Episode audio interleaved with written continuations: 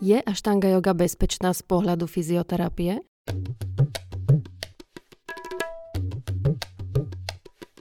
Dnes už ťažko nájdeme človeka, ktorý sa pri športe nikdy nezranil a podobne to platí aj o joge, konkrétne aštanga joge, ktorá má povesť dynamickej a silovej praxe. Keďže navyše priťahuje ambicióznych ľudí zameraných na výkon, zranenia a vyčerpania v tejto praxi nie sú žiadnou výnimkou. Yoga má obrovskú krásnu vlastnosť, že to, čo do nej dáme, ona nám to vyjaví ako keby naspäť. Dáva nám krásny feedback, zrkadlo a obraz toho, že vlastne kto sme, ani nie fyzicky a osobnostne, ale aká je naša hlava, aká je naša mysel.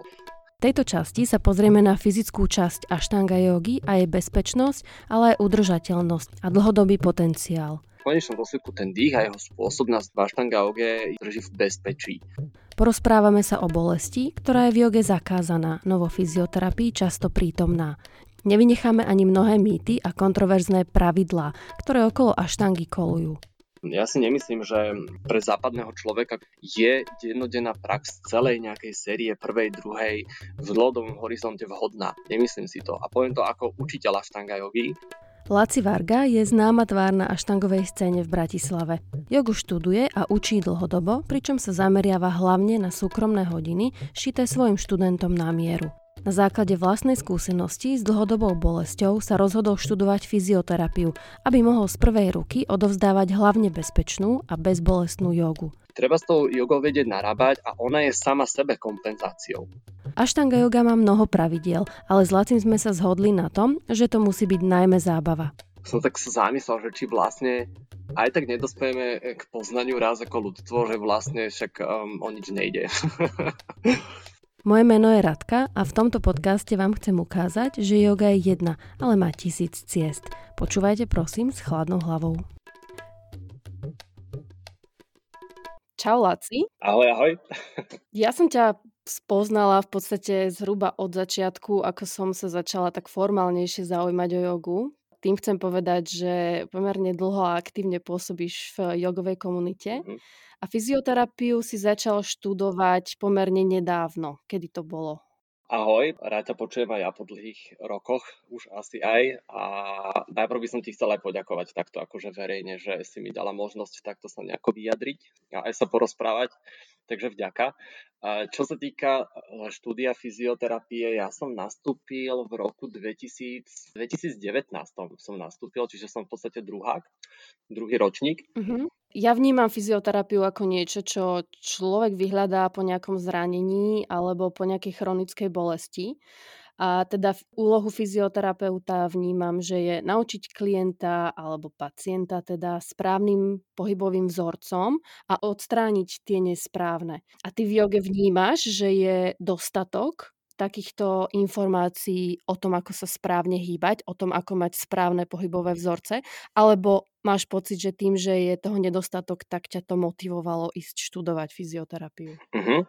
Ďakujem za otázku. Vieš čo, fyzioterapia v podstate je akýsi vedný odbor nelekársky, zdravotnícky, ktorý v podstate má za úlohu e, presne, ako si povedala, keď človek má nejaký problém pohybový, skúsim to tak laicky povedať, e, prinavrátiť človeku vlastne vlastnú nejakú hybnosť, sebestačnosť, pokiaľ sa dá.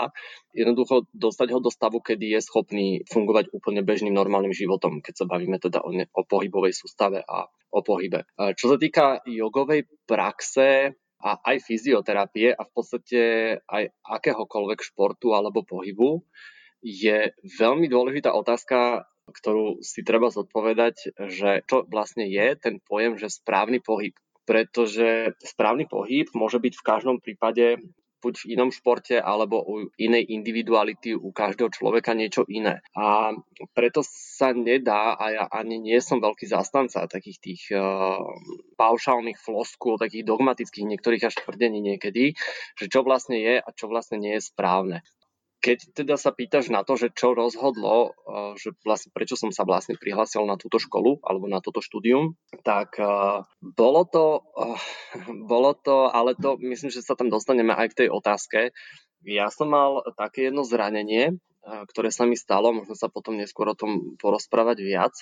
A v jogovej praxi mi toto zranenie veľmi ubližovalo. Respektíve jogová prax mi nepomáhala k tomu, aby som sa dostal z tohto zranenia. A ja som vtedy vyhľadal fyzioterapeuta, ktorý mi pomohol, že behom hodiny. Proste po prvom sedení som pocitil úľavu, pocitil som zmenu a vtedy som si povedal, že wow, tak na tomto niečo musí byť a proste tá pravda, že čo vlastne je správny pohyb a čo vlastne je pre človeka dobré, je niekde uprostred toho celého. A keďže aj mi to je blízke v súvislosti s Aštangelgou, ktoré sa teda venujem už 7 rok, tak som sa rozhodol na túto školu nastúpiť.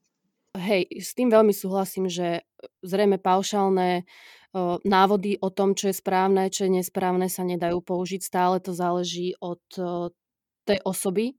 Ty si hovoril, že OK, aštange sa venuješ 7 rok, dosť aktívne, z toho, čo pozorujem, a zažil si veľa zranení. Nemyslím teraz teba osobne, ale vo svojom okolí. Ľudí, ktorí treba študujú alebo učia jogu.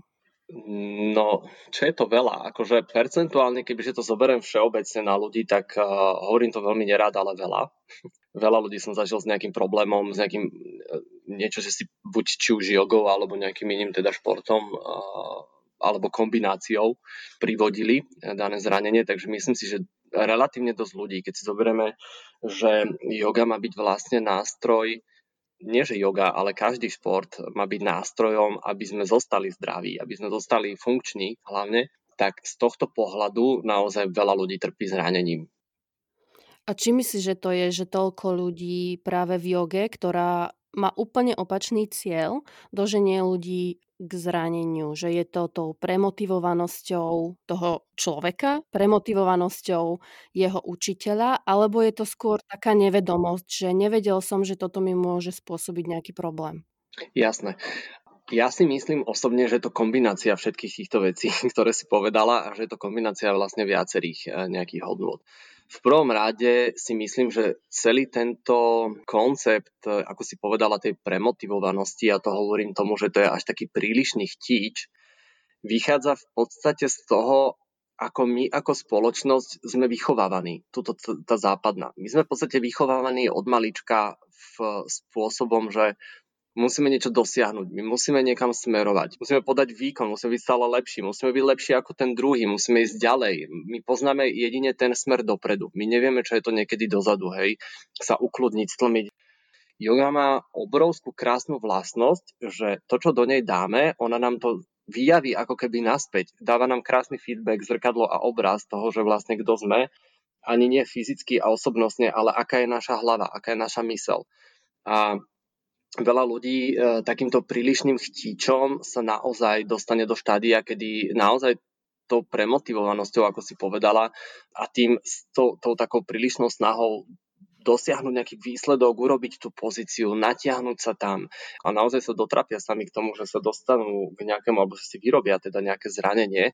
Ďalšia vec je presne, že veľa učiteľov to aj takto bohužiaľ podáva že je to o tom dosiahnuť ten výsledok, je to o tom dosiahnuť tú pozíciu, je to o tom vyzerať ako na tom obrázku.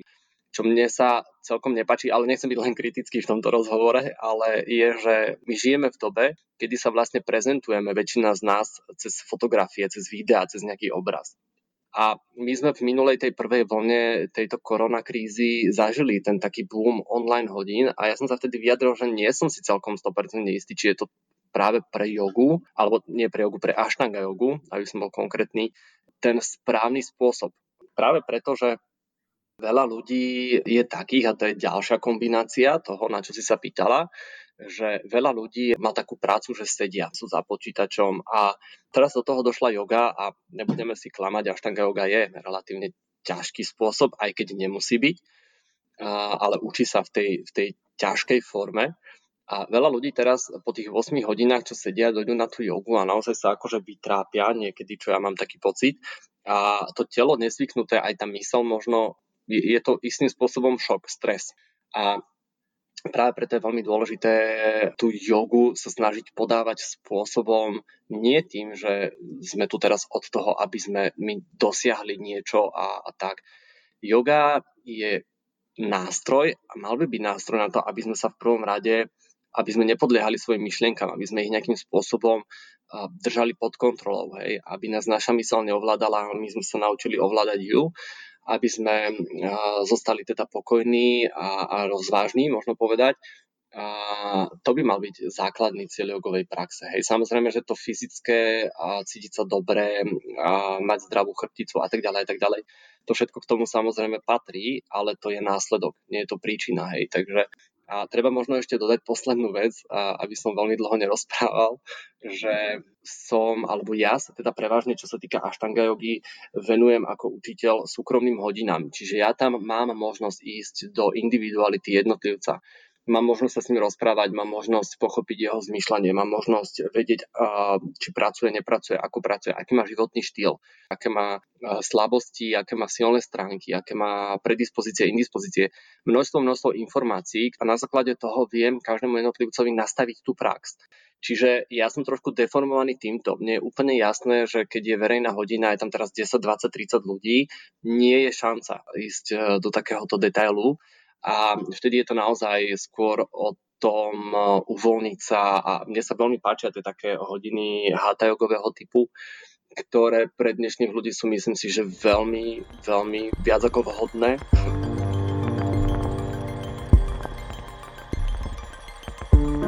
to je taká, taký paradox, ktorý ja vnímam možno, že aj v joge a vo fyzioterapii, lebo v joge každý hovorí, že nechoď cez bolesť ako náhle kdekoľvek cítiš bolesť, tak odtiaľ odíď. Na druhej strane, bolesť je asi multifaktoriálna, hej, na tom sa zhodneme, že na to prispieva množstvo, množstvo faktorov od toho, ako sa pohybuješ, od toho, ako ješ, ako sa cítiš a tak ďalej. A teraz ja si myslím, že o fyzioterapii skôr platí, že cez určitú únosnú hranicu bolesti sa musíš ako keby preniesť a, a, a rozcvičiť ju, že aby si sa nestala takým pasívnym príjimateľom, že, že vlastne mňa to bolí, tak ja nemôžem cvičiť. Vieš, čo myslím? Úplne rozumiem tvojej otázke. A že, že čo je ten správny prístup? No, aby sme si mohli povedať, že čo, potrebujeme si najprv povedať, že čo je bolesť. Ako si povedala, je to nejaká multifaktorálna vec, na ktorú vplyvá alebo ktorú spôsobuje množstvo vecí. Ale čo je veľmi dôležité povedať je, že bolesť je subjektívna záležitosť. To, čo pre niekoho bolesťou nie je, niekoho môže boleť najviac na svete, Veľmi dôležité je preto zohľadňovať v pojme bolesť túto subjektivitu, ktorá je veľmi dôležitá v tom, aby sme chápali, že čo. Hej. Čo sa týka tvojej otázky, veľmi dobrý podnet a aj ma teraz prinútil tak sa zamyslieť, že čo vlastne. No, ako som povedal na začiatku, fyzioterapia je vedný odbor, ktorý sa snaží pohybovou liečbou najčastejšie v súvislosti s touto pohybovou liečbou alebo kinezioterapiou, ten odbor, ktorý to vlastne skúma kineziológia, liečba pohybom, inak povedané. Veľa ľudí vníma fyzioterapiu ako tú športovú, väčšinou tú športovú fyzioterapiu, že dojde nejaký športovec alebo vidíme nejaký zápas a, a vlastne dáme, ako ten fyzioterapeut dá toho športovca dohromady ale fyzioterapia má vlastne e, väčšiu časť, oveľa väčšiu časť takúto medicínsku fyzioterapiu, kde vlastne fyzioterapeut dáva dohromady a učí, e, ako sa hýbať ľudí po operáciách, po zlomeninách, po amputáciách, po, e, po ja neviem, po kome, keď človek leží mesiac, dva alebo niekoľko rokov. No a pre takýchto ľudí, ktorí nejakým spôsobom mali dlhodobejšie obmedzenú alebo oslabenú nejakú činnosť, nie je iná možnosť ako tou kinezioterapiou ísť aj cez prach bolesti, pretože centrálna nervová sústava tam e, rýchlo vlastne stráca ten, to, prepojenie medzi tým pohybom a medzi mozgom a obnoviť toto je veľmi náročné veľmi bolestivé, to je pravda. E, čo sa týka ale jogovej praxe, berme to tak, že väčšina ľudí, ktorí chodia na jogu, sú relatívne zdraví ľudia. Hej, na tom sa asi zhodneme, aj keď akože samozrejme yoga sa dá, ja som o tom presvedčení, v konečnom dôsledku sa vie aj o prípadoch, kedy jogovú prax praktizovali aj ľudia napríklad presne na vozíku, ochrnutí a podobne, toto všetko sa dá. Ale na jogu chodia väč- väčšinou zdraví ľudia a častokrát u nich tá bolesť vzniká práve tým, že si ju privodia sami tým pohybom. A to je zásadný rozdiel v tom, že keď zdravý jedinec, relatívne zdravý jedinec pocíti bolesť v pohybe, jeho mozog to generuje tento signál ako istú formu stresu a má a nastanú jednoducho chemické procesy, ktoré spôsobia to, že to telo sa začne ako keby brániť. Hej. Začne jednoducho, neviem, poviem príklad, že teraz uh, extrémne si natiahnem presne v nejakom predklone uh, hamstring, zadné, zadné stehna, tie svaly tam, aby som to tak ľudsky povedal. A A to, čo sa deje, je, že keď uh, ja takéto niečo spravím, tak môj mozog vydá signál, že uh, okamžite stiahnuť ten sval. Čiže on sa začne vlastne bránením stiahovať, začne sa koncentrovať, začne skracovať svoju dĺžku. A my to potom môžeme cítiť ako tak, že naozaj natiahnutý sval, nevieme tú nohu vystrieť, boli to, je to veľmi bolestivé, pretože sa tam porušili nejaké štruktúry a tak ďalej. V tomto pohľade chcem len zdôrazniť to, že nie je bolesť ako bolesť. Tá bolesť, ktorá, ktorú študuje tá kineziológia alebo, alebo vlastne v rámci kinezioterapie nastáva prirodzene u tých ľudí, ktorí majú poškodenie alebo pozranenie a tak ďalej a tak ďalej, je bolesť, ktorá je nevyhnutná na to, aby sa obnovila tá ktorá štruktúra, aby sa obnovilo spojenie medzi nervovou sústavou a tým, ktorým svalom a tak ďalej. A je to skôr na úrovni toho, že my prebudzame ten nervový systém, prebudzame ten sval k aktivite, čo v zásade nie je ale niečo, čo smeruje k poškodeniu. Hej. Ono je to veda, takže ten fyzioterapeut vie, ako má vlastne narábať s tým človekom, aké techniky má použiť, čo si môže dovoliť, čo si nemôže dovoliť, čo všetko má zhodnotiť a tak ďalej. V rámci jogovej praxe tá bolesť, ktorá vzniká, častokrát, napríklad keď sa bavíme o Ashtanga yoge, tá bolesť vzniká častokrát po praxi, niekoľko dní. Hej, že, že nejaká svalovica, nejaký, nejaký jednoducho prejav.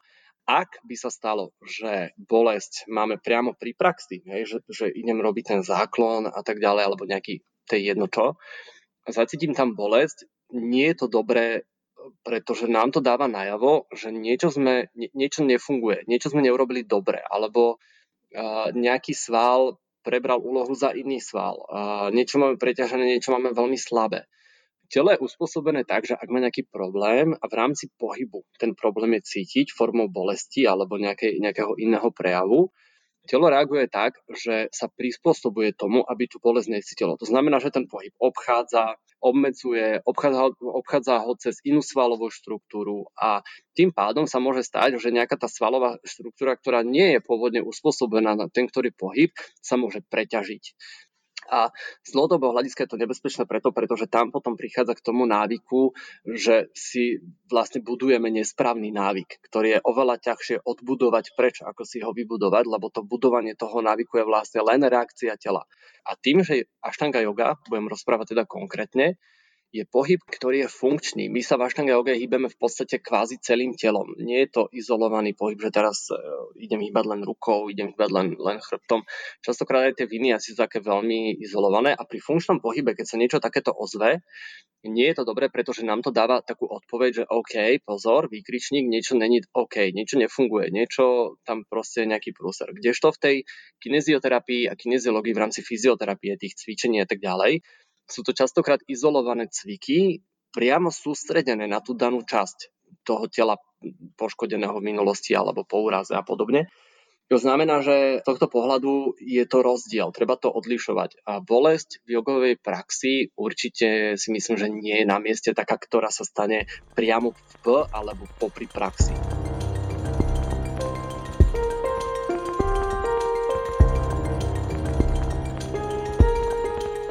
Podstate aj v aštange, ktorú mnohí teda majú predsudky, že je veľmi náročná, ale ja to vnímam tak, že je to taký, je to pozitívny stres. Ty musíš vedieť nadávkovať ten stres tomu telu, lebo len v takom určitom množstve pozitívneho stresu sa to telo dokáže rozvíjať hej, a dokáže si prispôsobovať a tvoriť svalstvo a tvoriť oporu. E, kdežto keď budeš stále iba v, tom, v tej svojej zóne, v tej svojej bublinke, kde ti je pohodlne, tak tam skrátka žiaden rozvoj nie je a z toho nevyplýva ani žiadna odolnosť. Presne tak, súhlasím. Len teda e, re, recept je nadávkovať si ten stres, aby toho nebolo príliš veľa. No áno, to čo je, to, čo je vlastne uh, problém, čo sa týka Ashtanga yogi a preto aj tie predsudky vznikajú, že Ashtanga yoga sa učí v dnešnej dobe u drvivej väčšiny učiteľov úplne v tom najvyššom leveli. S veľa viniasami, uh, so všetkými pozíciami, ktoré sú tam, dokonca aj s takými, ktoré tam pôvodne vôbec neboli, uh, aj s viniasami, ktoré tam pôvodne vôbec neboli a naozaj toto robiť pre bežného človeka dlhodobo, keď sa bavíme naozaj o dlhodobom horizonte, môže znamenať z toho dlhodobého hľadiska vyčerpanie, nechuť, e, zranenie po prípade v tom krajnom, krajnom prípade. Takže ona, tá yoga sa dá krásne dávkovať, dá sa s ňou krásne narábať, nie je to nič uzavreté. Je to úžasný systém, s ktorým môžeme robiť. Takže súhlasíš e, so mnou, môžeme sa zhodnúť v tom, že, že takéto rigidné, že takto ide séria, musí to byť takto, e, je nesprávne a proste treba to upraviť tým individuálnym potrebám. Ashtanga yoga neznamená poradie pozícií. To si treba povedať. Hej. To, každý to, si to tak predstaví. Ja viem, ja viem. Práve preto to hovorím a práve preto to zdôrazňujem, že Ashtanga yoga nie, nie sú tie štyri série to, že my máme 4 série v Ashtanga OG je v podstate nejaký učebný plán. Je to nejaký syllabus, ktorý nás má naučiť pochopiť, čo vlastne tá jogová prax robí. Nehovoriac o tom, že oveľa dôležitejšie ako samotná fyzická prax, v začiatku je naučiť sa dýchať nejakým spôsobom. Hej. Celá jogová prax by mala byť hlavne o dýchaní. V Ashtanga OG je dých a jeho metóda to, čo nás drží bezpečí. Dovolím si to takto povedať v žiadnom prípade neznamená, že musím ísť striktne pozíciu po pozícii, tak ako je to na nejakom papieriku, pretože naozaj mnoho tých pozícií, ktoré my dneska robíme, učíme alebo sa učia, tam pôvodne ani nebolo. Nemajú tam čo hľadať podľa môjho názoru, ale samozrejme môžu byť zase ľudia, hej, aby som nebol taký striktný, môžu byť ľudia, pre ktorých by som to práve nadávkoval, hej, to, čo pre bežného človeka nie je. E, čiže je to také akože otvorené, treba mať len otvorenú mysel a treba trošku veriť tej praxi. Ja si nemyslím, že pre západného človeka, ktorý naozaj má taký životný štýl, aký má, je dennodenná prax celej nejakej série prvej, druhej v dlhodobom horizonte vhodná. Nemyslím si to. A poviem to ako učiteľa štanga jogy, pretože vnímam, a to, čo je veľká škoda pri aštange, je, že ľudia sa stávajú otrokmi tej praxe. Ona má aj preto uh, také nedobré slovo a preto má uh, veľa takých názorov, s ktorými aj ja som sa stretol. Uh, a nečudujem sa, musím povedať úprimne, že nečudujem sa, pretože ľudia sú otrokmi toho, čo vlastne sa učia. Myslia si, že musia to robiť v tom poradí a tak ďalej a tak ďalej, čo si spomenula. A to nie je pravda. My sa máme naučiť tú prax používať. Nie, že tá prax bude používať nás, ako pohybový nástroj, ale my sa máme naučiť používať tú prax. A toto je to, čo ja odozdávam svojim žiakom, aby vedeli, ako majú narábať so svojou praxou tak, aby im tá prax priniesla benefit. O tom to celé je. Ale to musím dodať, lebo je to množstvo informácií, to musím dodať, že zistil som rokmi praxe, dlhými, že je veľmi tenká hranica medzi tým, keď človeku povieš, že dobre, toto nemusíš robiť keď, hej, a toto si uber a tak ďalej, a na druhej strane medzi lenivosťou. A to je veľmi tenká hranica, lebo veľa som mal takých ľudí, ktorí povedali, a však Laci povedal, že toto nemusím, potom išli za môjim učiteľom a ten ako nechápal, že čo. Ťažko sa by to vysvetľovalo. A, takže niekedy tých ľudí treba presne to, čo sme hovorili na začiatku, aj tak namotivovať, že ale no, no nerad používam to slovo, že musíš, ale že toto je potrebné proste momentálne robiť. Hej. Len ja, čo sa snažím odozdávať takéto najväčšie memento je, svojim ľuďom, že vy budete páni svoj, svojej praxe nie aby ja som bol ten, ktorý je tam ten policajt a hovorí, a toto musíš a tamto musíš a musíš to takto spraviť a tu musí byť táto pozícia. Nechcem to takýmto spôsobom robiť, lebo si ani nemyslím, že to je účel. Ale čo ma veľmi potešilo je, že aj v tejto COVID situácii, v ktorej sa nachádzame, tí ľudia, keď zostali sami, prakticky vedeli, čo majú robiť. Takže toto je také veľký, taký dobrý pocit za dozvučenia, že yes, funguje to, robíme to dobre a tí ľudia, musím zaklopať, nemajú nejaké pohybové problémy, ani, ani žiadne zranenia a tak ďalej. Vedia, čo majú robiť. A to som veľmi rád.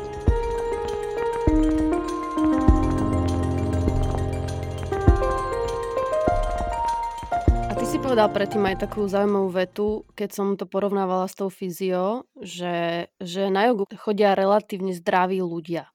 A teraz akože modelová situácia. Mala som zranenie, ktoré som si neprivodila jogou, mm-hmm. alebo skrátka mala som nejaký úraz, alebo majú nejaké postihnutie, hej, že, alebo nejaký výrazný disbalans od narodenia, alebo čokoľvek.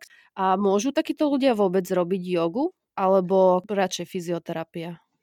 No, uh, takto, kebyže sa bavíme o um, joge, ako učil Patabi Joyce, on a a takíto gurovia ako on, Krishna Mačeriavš a mnohí, mnohí iní, som o tom presvedčený na milión percent, že oni presne vedeli, čo s takýmito ľuďmi robiť, keď sú presne pozranení, keď sú po ochrnutí, keď majú jednu končatinu a tak ďalej.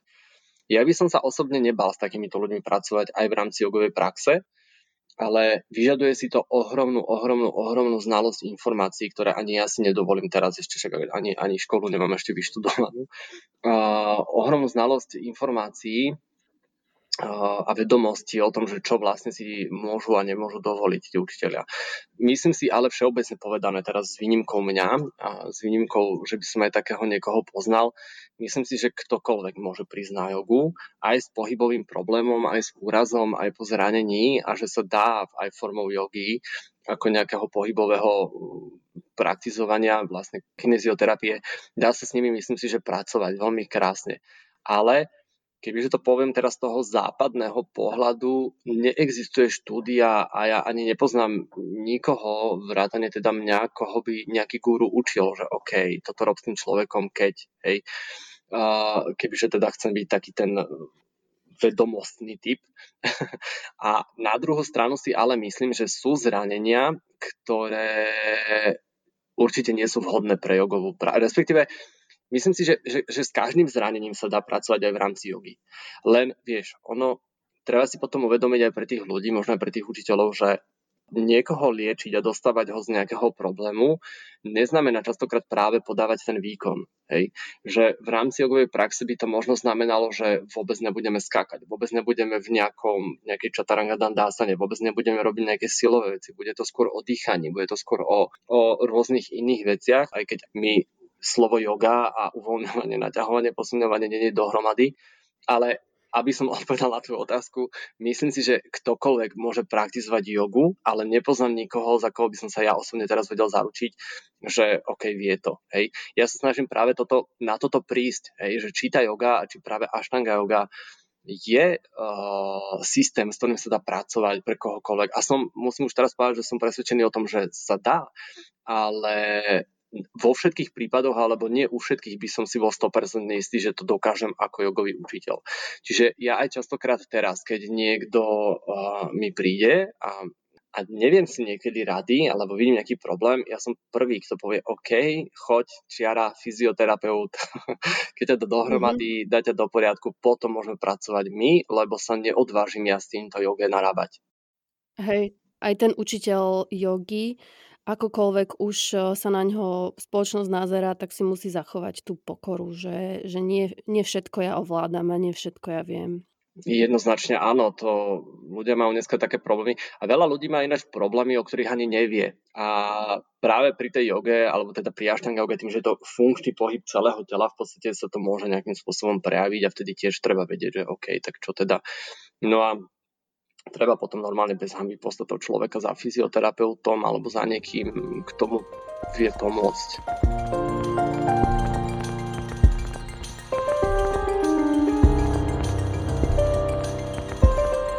Fyzioterapia rieši aj takéto mentálne techniky, ako napríklad, že práca s dýchom, to si spomenul, že áno, alebo práca s emóciami, meditovanie, koncentračné techniky, alebo je to niečo, čo ti chýba. Ale naozaj teraz ma zaujíma to formálne vzdelanie na Slovensku. Ty študuješ na ktorej univerzite? Ja študujem na univerzite Cyrila Metoda v Trnave. My máme fakultu v Piešťanoch, fakulta zdravotníckých vied, odbor fyzioterapia.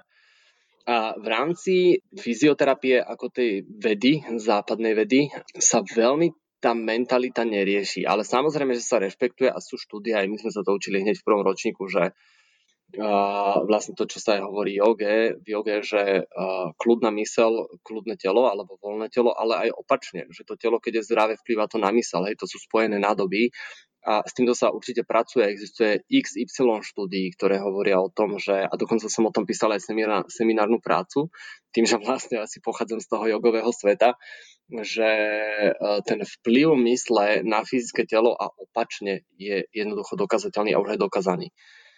Veľmi sa to z pohľadu fyzioterapie ale nevyužíva z toho pohľadu, že ako napríklad vo forme meditácie a tak ďalej. Toto sa veľmi neberie za, za fyzioterapeutickú metódu. Poviem to na príklade toho dýchania. V rámci fyzioterapie volá sa to teda, že respiračná fyzioterapia. Je to fyzioterapia, ktorá na Slovensku nie je veľmi rozšírená, na západe sa robí pomerne bežne. Je to časť fyzioterapie, ktorá ako už z názvu vyplýva, sa zaoberá vlastne dýchacím systémom. A vlastne dýchacím systémom u ľudí, povedzme napríklad ležiacich, u ktorých je vysoký problém, keď dlhodobo ležia, že aj tie plúca sa zahlieňujú, hej, tam potom vznikajú všelijaké druhotné následné ochorenia. Napríklad ako pracovať s hlienom, ako, ako dýchať, do ktorej časti plúc, aby vlastne ten hlien napríklad sa vykašľal. Či dýchať tak, či dýchať onak, čo vlastne tým dýchom chceme spôsobiť, ktoré svaly chceme zapojiť. Samozrejme k tomu patrí aj koncentrácia, do toho to je tiež spojená nádoba, pretože si vyžadujú niektoré dýchy dlhší nádych, kratší výdych a opačne. Takže pracuje sa skôr v rámci tej fyzioterapie a toho vzdelávania na tej fyzickej úrovni, hej, e, neberie sa to z toho, z tej, z tej e, mentálnej stránky, ako si spomínala, toto, toto sa nevyučuje. Že poviem príklad, ja neviem, boli ma rameno, idem za fyzioterapeutom, ten mi rieši rameno, hej, a dovidenia že ty vlastne k tomu fyzioterapeutovi vezmeš len to svoje rameno, Áno. ale svoju hlavu necháš za dverami, svoje emócie necháš v komore a nohu necháš v šatni. A urob mi rameno. ale to sú spojené nádoby. Ale keď si sa pýtala na to formálne štúdium, toto sa na fyzioterapii neučí. Tam je to naozaj o tom pohybovom aparáte a o tom, vieš, nevníma sa to ako celok. Samozrejme, že keď niekto má nejaký úraz a tak ďalej, dojde k fyzioterapeutovi, tak mu nepovie, že teraz poďme rozímať a poďme meditovať, budem ho riešiť tu napríklad, ja neviem, ruku po zlomenine. Ono, keď si zoberieš, že fyzioterapeut je v podstate um, zdravotnícky odbor a väčšina fyzioterapeutov teda je v nemocniciach, lebo to veľa ľudí nevie. Veľa ľudí to má fakt akože len toho športového fyzioterapeuta vidí na nejakom zápase ale množstvo fyzioterapeutov je v nemocniciach, kde sú ľudia presne, ako som povedal, po amputáciách, po operáciách, sú ľudia dlho ležiaci s, rô, s rôznymi inými pridruženými ochoreniami, kardiácii, ja neviem čo všetko možné, nemožné. A vtedy naozaj na tých ľudí treba nahliadať ako na celok. Hej, hej. Tu odpoveď som vlastne chcela z teba dostať, že OK, ty môžeš byť trošku osvietenejší v tomto, že vnímaš, že to je všetko prepojené a že si do toho študuješ že má to veľa e, faktorov, ktoré ovplyvňujú celkovo ten stav fyzického tela a nie je to len to fyzično. Mm-hmm. Ale teda tento názor štúdiom fyzioterapie na Slovensku asi nenadobudneš, pokiaľ si neštuduješ vlastné iniciatívy, nejaké iné zdroje. Nenabud, nie, nie, nie, nenadobudneš, ale vieš čo, jak si hovorila, že ja mám aj taký iný náhľad, ako že mám. Ja to, ja to vidím a vnímam z tej jogy, že mám, že vnímam tú ľudskú bytosť uh, trošku ináč a tá fyzioterapia ma ale je, je dobrá v tom, že ma tak trošku ukotvila viac k zemi, to je dobré, ale náškoduje, že mám túto znalosť v tom, že hneď ako proste riešime nejaký problém alebo sa niečo učím, tak mám zrazu milión otázok. Už minule som mal taký raz, sa mi stal taký stav, že som tak sa zamyslel, že či vlastne aj tak nedospejeme k poznaniu raz ako ľudstvo, že vlastne však um, o nič nejde. že tých informácií už tak veľa, že vieš, jak, jak hovorí aj tie východné filozofie, že však akože všetko je len vlastne jedna myšlienka. A celé je to iba konštrukt našej mysle. Úplne, úplne. Presne toto som mal takýto zážitok minule.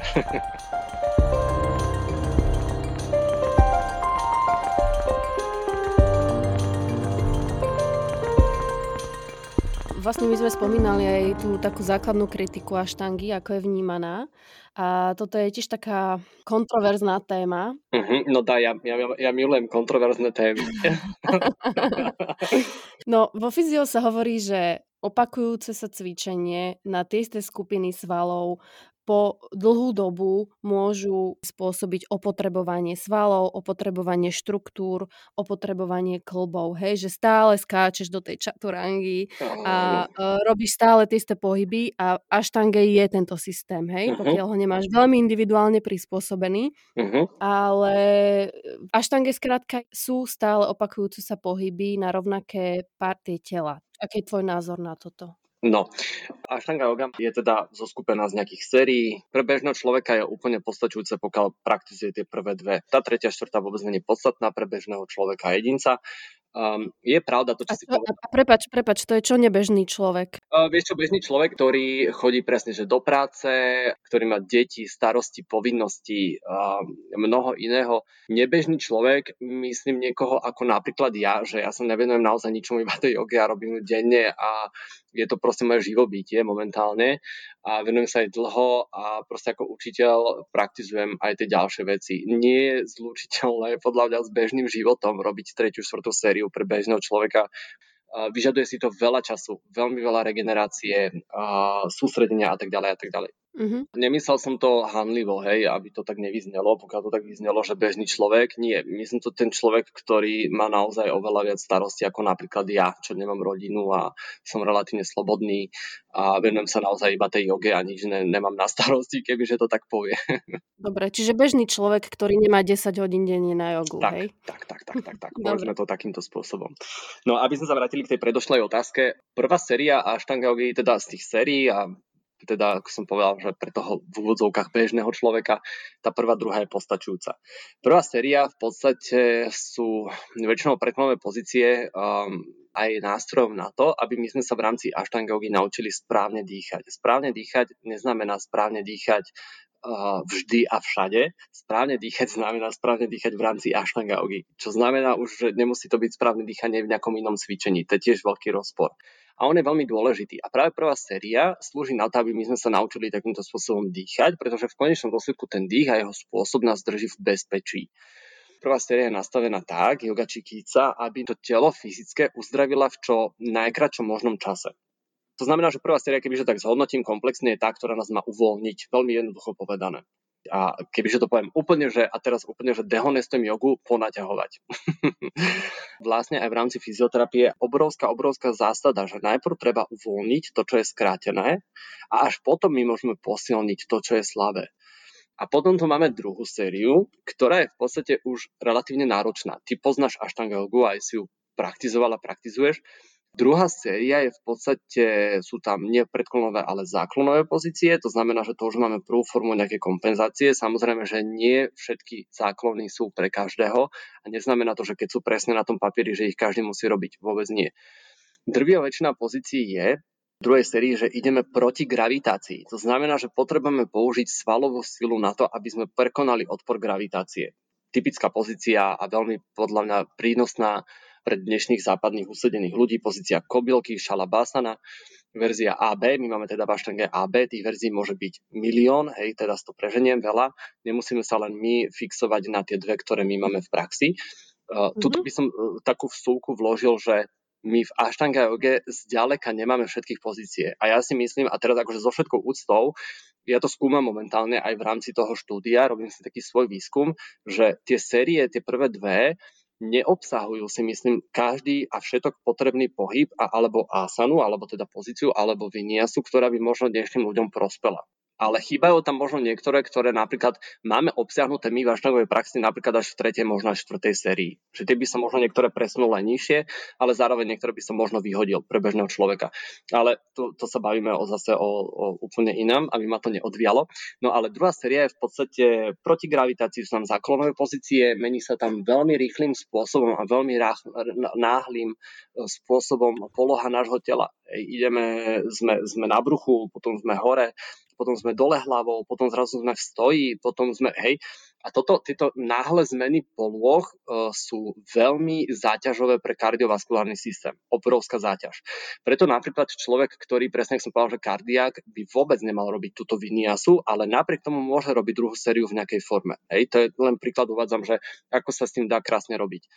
To znamená, že tieto rýchlo zmeny polohy v podstate dostávajú úplne že na pokraj kardiovaskulárny systém, ale to je jediný spôsob, ako ho posilniť, pokiaľ teda niekto nemá nejaký akože problém, hej, nejaké ochorenie kardiovaskulárneho systému. Áno, to je ten princíp toho stresu, hej, že z toho potom buduješ tú silu. Áno, áno, presne tak.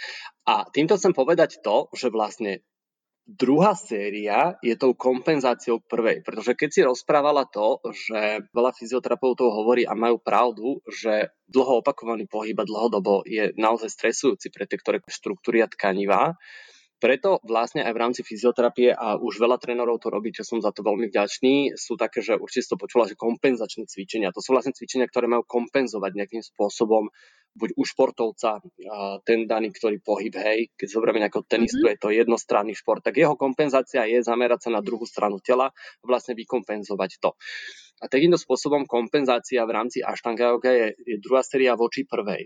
Len to, čo je problém je, že ako sme spomínali na začiatku, tak ona sa učí aj tá prvá, aj tá druhá séria v tom, v tom vysokom leveli so všetkými viniasami, čo z dlhodobého hľadiska, presne ako si povedala, a tomto musíme zapravdať tým fyzioterapeutom, že môže spôsobovať stres na tie tkaniva a môže spôsobovať uh, únavu. Hej, ono, sa to, ono sa to väčšinou tak uh, prejaví, že človek je vyčerpaný, z ničoho nič je unavený, vyčerpaný. Práve to sú tie momenty, kedy treba vedieť s aštangogou narábať ale niekedy práve tá kompenzácia mimo toho, že máme kompenzovanú teda prvú, druhú sériu, môže byť aj taká, že dobre, dám si tú sériu takú, že bude pomalá, že bude bez akejkoľvek viniasy, e, že si z nej vyberem pár asan a budem ich robiť a predýcham ich. Nebudem v nich 5 dýchov a hneď viniasov preč, ale budem v každej asane 35 dýchov napríklad toto, sú, toto je veľa možností, ako práve sa dá s tou jogovou praxou narábať tak, aby sa nám aby nám nespôsobovala presne už takéto vyčerpanie, ale na, napríklad, aby sa nám aj nezunovala, aby nás neprestala baviť v nejakom momente. Neznamená to, že teraz, keď my nejaké výniasy alebo nejaké pozície v rámci tých sérií nemáme, že ich nemôžeme robiť. to vôbec nie je pravda. Treba s tou jogou vedieť narábať a ona je sama sebe kompenzáciou. Problém je ten, eh, alebo čo vnímam akože druhou väčšinou problémom je ten, že ľudia nevedia, že môžu robiť aj niečo iné v rámci aštanga Hej? Lebo sa to proste neučí. Hej. Takže mm. oni v dobrej viere naozaj opakujú toto a naozaj pre niekoho to môže byť proste únavné, ja s tým súhlasím, ale na druhú stranu musím povedať, že aštanga sa dá použiť sama sebe, voči, ako kompenzácia sama k sebe. Len ju treba vnímať trochu širšie a iným spôsobom. Ty si tiež pridávaš nejaké pozície niekedy mimo, mimo silabu štangového? Uh, vieš to áno, uh, v rámci niektorých svojich praxí si tam pridám, akože hoci čo niekedy si to zmixujem, hej, že idem z jednotky niečo z dvojky, niečo z trojky, a, ale robí to, robí to veľa z nás, len uh, neviem, prečo sa to takto neučí, nie sú na to nejaké akože priestory a práve preto aj chcem robiť tie školenia, či už pre normálnych ľudí alebo pre učiteľov, že aj takto sa dá s tou narábať ale robíme to, robíme to všetci. Ja sa tiež priznávam, že to tak robím a moja štangová prax už väčšinu dní sa nepodobá na ten pôvodný no, silabus. A toto je presne to, čo, o čom som hovoril, že my, chyba tu takéto učenie ľudí, tú prax použiť. To je to, čo ja ľuďom chcem odovzdávať. Uh-huh. A ja to zase vnímam aj tak, že, že keď už človek sa začne zaujímať aj o také iné aspekty jogy, že sa začne aj vďaka tej fyzickej praxi viac dokázať navnímať, tak potom dokáže aj viac vnímať to, čo práve potrebuje ten deň. A to vnímam ako jeden z najväčších benefitov jogy. Presne tak. To sa dialo vlastne počas rokov, že ja som tiež zo začiatku padla do toho, že musí to byť takto, ako je to na papieri a musí to byť od bodu A do bodu B, presne tak, ako to tam je. Ale proste vyhorela som, vieš, že, že nešlo to tak ďalej. Aj proste prišla rodina, povinnosti a práca a teda ja spadám do tej kategórie bežného človeka. Ale vďaka tomu vlastne si dokážem tú prax prispôsobiť, aby som, teraz si poklepem ja, aby som si udržala to zdravie fyzické aj psychické. Presne, že tie série sú syllabus, to je šlabikár, to je návod, to je osnova. Hej, to nie je vytesané do kameňa. To nie je cieľ. To je návod, ktorý nás má učiť niečo použiť. A presne tento návod je veľmi dobrý na to, aby my rokmi praxe sme dospeli k tomu, presne ako si spomínala, tomu vnímaniu samého seba. Ja som to aj spomínal dokonca niekde na začiatku nášho rozhovoru, že to je cieľ jogy, vlastne navnímať samého seba, čo ja dneska potrebujem, ako, ako e, sa cítim, ktorá tá pozícia mi dnes urobí dobre častokrát sú pocitové záležitosti a práve ten syllabus na toto to je, to je akože jeden z najväčších darov, ktoré ja môžem povedať, že mi yoga dala. Takže je tam taký obrovský vnem a to je podľa mňa znak toho, že robíme tú jogu správne, keď vieme sa takýmto spôsobom cítiť.